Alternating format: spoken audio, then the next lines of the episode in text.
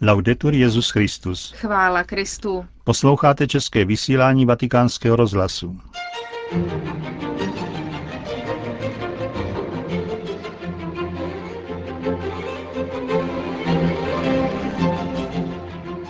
Benedikt XVI. promluvil k účastníkům setkání generálních představených misijních společností a poštolského života. Spor, který ohrožoval využití královské dostihové dráhy Rendvik v Sydney pro Světové dny mládeže 2008 byl vyřešen. A v druhé části pořadu pravidelná páteční promluva otce kardinála Tomáše Špidlíka.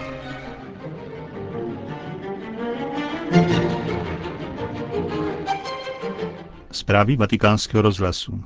Vatikán. Společenství z nástupci apoštolů zůstává měřítkem duchovní plodnosti misionářské činnosti. To kladl na srdce Benedikt XVI. účastníkům setkání generálních představených misijních společností apoštolského života. Benedikt XVI. dnes dopoledne pozdravil v sálu konzistoře účastníky setkání generálních představených misijních společností apoštolského života. Ve svém proslovu ke kardinálu Ivanu Diasovi, prefektu Kongregace pro evangelizaci národů a k dalším stočlenům setkání, Petrův nástupce hovořil o poslání k národům a o aktuálních výzvách misijní činnosti. Svatý otec zdůraznil, jak setkání organizované v těchto dnech v Římě Kongregací pro evangelizaci národů je výmluvným svědectvím vitality misionářského impulzu v církvi a ducha společenství. Schromáždění zaměřené na téma vzájemných vztahů mezi Vatikánskou kongregací a misijními společnostmi apoštolského života je také další příležitostí zamýšlet se nad posláním k národům. Společenství s nástupci apoštolů, to je z biskupy, vysvětluje Benedikt XVI., zůstává měřítkem a zárukou duchovní plodnosti misionářské činnosti. Společenství církve ve víře, naději a lásce dodával Kristův náměstek, je znamením a předchutí oné jednoty a pokoje, kterým je boží plán pro celou lidskou rodinu. Jedním ze slibných znamení nového misionářského vědomí církve, tvrdí Benedikt XVI., byla rostoucí touha mnoha mužů a žen velkodušně spolupracovat na poslání k národům, jak naléhal druhý vatikánský koncil – Hlásání evangelia je základní povinnost celého božího lidu, a to jak v minulosti, tak i dnes.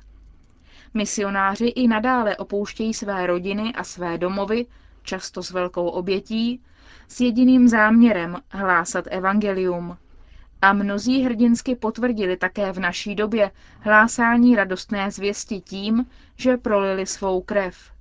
Tak přispěli, zdůrazňoval svatý otec, k tomu, aby založili církev a dávali ji mocně růst v dalekých zemích. Na to Petrův nástupce připomíná, že změněné sociální a kulturní poměry vedly k tomu, že na mnoha místech se zmenšil počet mladých, které přitahuje práce a bezvýhradné nasazení pro boží království v misijních společnostech. Vědomi si ale současných výzev, uzavírá svatý otec, vás vybízím, abyste žili dále věrně ve stopách svých zakladatelů a oživili plamen charizmatu a apoštolskou hodlivost, jsou se si jistí tím, že Kristus bude i nadále působit s vámi a skrze vás a že bude potvrzovat vaše kázání znameními své přítomnosti a své síly.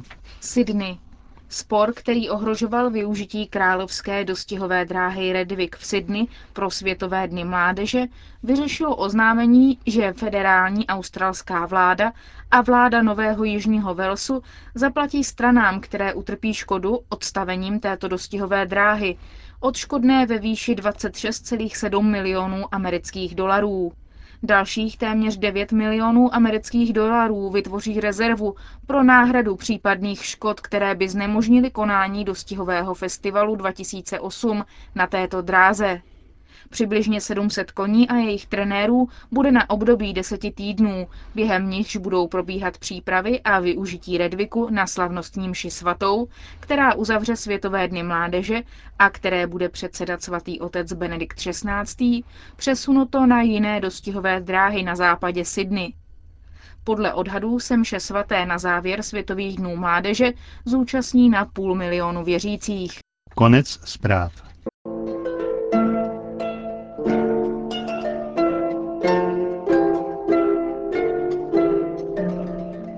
Poslední soud. Pravidelná promluva otce kardinála Tomáše Špidlíka. Z technických důvodů ji dnes přečte otec Josef Koláček.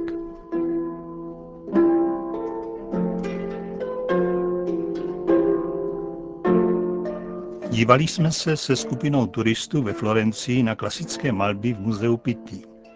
Při krátké návštěvě se můžeme soustředit jenom na to, co je hlavní, co se jinde nedá vidět. Ale ve skupině turistů jsou vždycky typy, kteří neposlouchají výklad, kteří přejdou bez povšimnutí Rafaela, ale sami co si kdesi v koutku objeví, co chtěl průvodce pominout. Tentokrát tu byl nějaký starý pán, který se pořád opožďoval.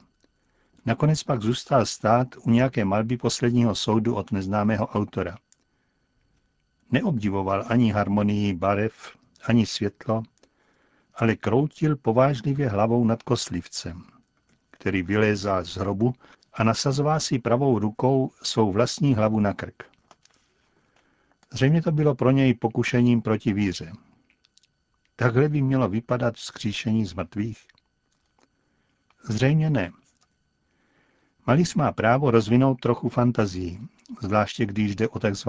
eschatologické zjevení o posledních věcech člověka, o kterých se dá těžko mluvit jinak než obrazně. V tom smyslu vykládáme i zjevení písma a předpovědí samého Krista. K vytvoření obrazu je ovšem potřeba fantazie, ale obraz, je-li to opravdu obraz, není to, čemu říkáme čistá fantazie. I kdyby byl bizarní, vyjadřuje něco, co je opravdové. Je to skutečnost, která se nedá často jinak povědět. Skříšení z mrtvých je skutečnost, ve kterou věříme. Jak si to představit? Tu se uplatní svoboda uměleckého tvoření. Ale i v té svobodné obrazotvornosti je jistá logika. Mrtvé pochováváme do země a tak se rozpadají. Život je naopak na světle a síla života je v jednotě a soudržnosti všech údů. Máme-li povstat k životu, musíme překonat rozpad, kterému jsme v zemi podlehli. Středověcí a renesanční umělci dovedli vylíčit tento okamžik bizarně, plasticky. Méně konkrétně, ale dogmaticky hlouběji je znázorněna tato scéna na ruských ikonách. Tam je země a moře ve formě velkých úst, která vracejí mrtvé. Jsou to táž ústa, týž jícen, který dříve zemřelé pohlcoval. Díváme-li se na tento obraz v biblické souvislosti, je to všelicost k zamyšlení. Na počátku stvořil Bůh zemi, souši. Podle představy Geneze tu byla vodní propast. Ta pak zůstává stále obrazem zničení. Vzpomeňme si například na Jonáše. Utíkal před hospodinem, ale všude ho boží ruka zasáhla a pro něho trestá i jiné. Navrhne tedy plavcům, aby ho hodili do propasti moře, do nicoty, odkud není návratu. Moře je tedy, řekli bychom, svou vlastní přirozeností prvek, který pohlcuje, rozkládá a ničí. Proto Bůh stvořil pro člověka zemi. Podle představy Geneze stojí souše na pevných sloupech, na základech, které se nepohnou, nezboří. Člověk tu žije bezpečně, je na pevné skále, kterou ničivá vodní propast nerozhlodá. Tu pevnou zemi Bůh při stvoření pokryl pestrým kobercem trávy, květin, obilí, stromů. Oživil ji zvířaty, aby se stala pro člověka rajskou zahradou. Ale stalo se něco podivného. Bůh oživil i vodní tůň rybami. A tam se všecko hýbe a množí. I voda se stává zdroj a prvek života. A přece tyto dva prvky v jistém okamžiku se jakoby spronevěřují svému určení. Pohlcují a rozkládají lidi. Stávají se jícnem smrti. Nedovedeme si představit, že by se stvoření vymklo z rukou božích. Vymklo se však člověku. Podle biblického učení se stala země prokletou. Je to táž země, které Bůh požehnal. Do prokletí ji přivedl hřích. Člověk se vzbouřil proti Bohu, země a moře se tedy vzbouřili proti němu. Požehnání dává život. Prokletí přináší smrt. Tedy živototvárná země pohlcuje lidi, stává se jim hrobem. Dokdy? Až do té doby, kdy lidstvo zvolá, blahoslavený, který přichází ve jménu páně. Do druhého a definitivního příchodu Krista na zem. Definitivní příchod Kristův na zem znamená vysvobození země z prokletí hříchu. Navrátí se tedy ke své přirozenosti, stane se znovu životodárnou matkou. Vydá mrtvé, které pohltila. Mrtvé však vydá i mořská hlubina. Kristova přítomnost mění i smrt v život. Proto musí mořská hlubina vydat ty, které pohltila. Tato eschatologická úvaha o konci světa a o druhém příchodu Kristově však není jenom k tomu, aby nám otevřela pohled do budoucna. Bible není jasnovidecká příručka. U Boha je všechno přítomné, minulost i budoucnost. Nakolik proniká Boží život nás, natolik je i pro nás budoucnost přítomnou skutečností. Tedy už teď země a moře vydává to, co pohltilo, alespoň v jistém stupni. Kolik našich známých, příbuzných, přátel už pohltila země. Možná leží na blízkém hřbitově a přeci je mezi nimi a mezi námi neprostupná zeď. Je o tom známá sládková báseň.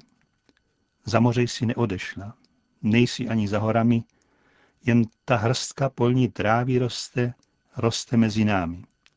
Přes to moře ptáče letí, přes ty hory vítr táhne, ale zde tou hrstkou trávy ruka ruku nedosáhne. Život se skládá ze setkání. Smrt rozděluje. Křesťanství věří ve zvěčné zhledání na zemi v poslední den. A přece už teď, v tomto životě žijeme v takzvaném obcování svatých.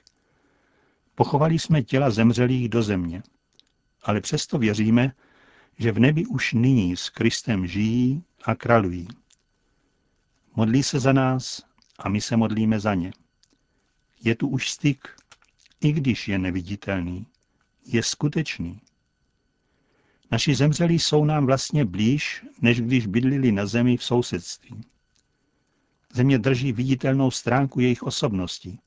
Neviditelně už je vydala. Moře života pohltilo naši minulost. Kde už je mládí, kde už jsou všechny zážitky z cest, ze studia, z práce. Žijí jenom ve vzpomínkách, ale i ty časem vyblednou. Zůstanou-li naopak živé, často budí pocit melancholie, smutku. Ale přece se nic z toho, co jsme udělali nebo zažili, nemůže ztratit. Moře minulosti nám jednou vrátí celý život naspět ale už teď jej vrací ve formě vědomí, že jsme dělali dobře. To nám dává sílu k životu.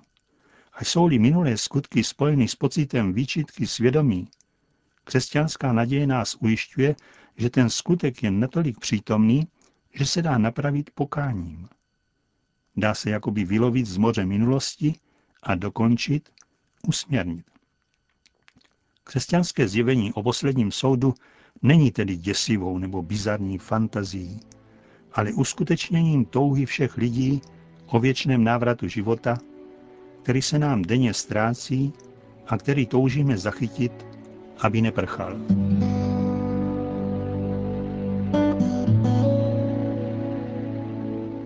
Končíme české vysílání vatikánského rozhlasu. Chvála Kristu. Laudetur Jezus Christus. thank you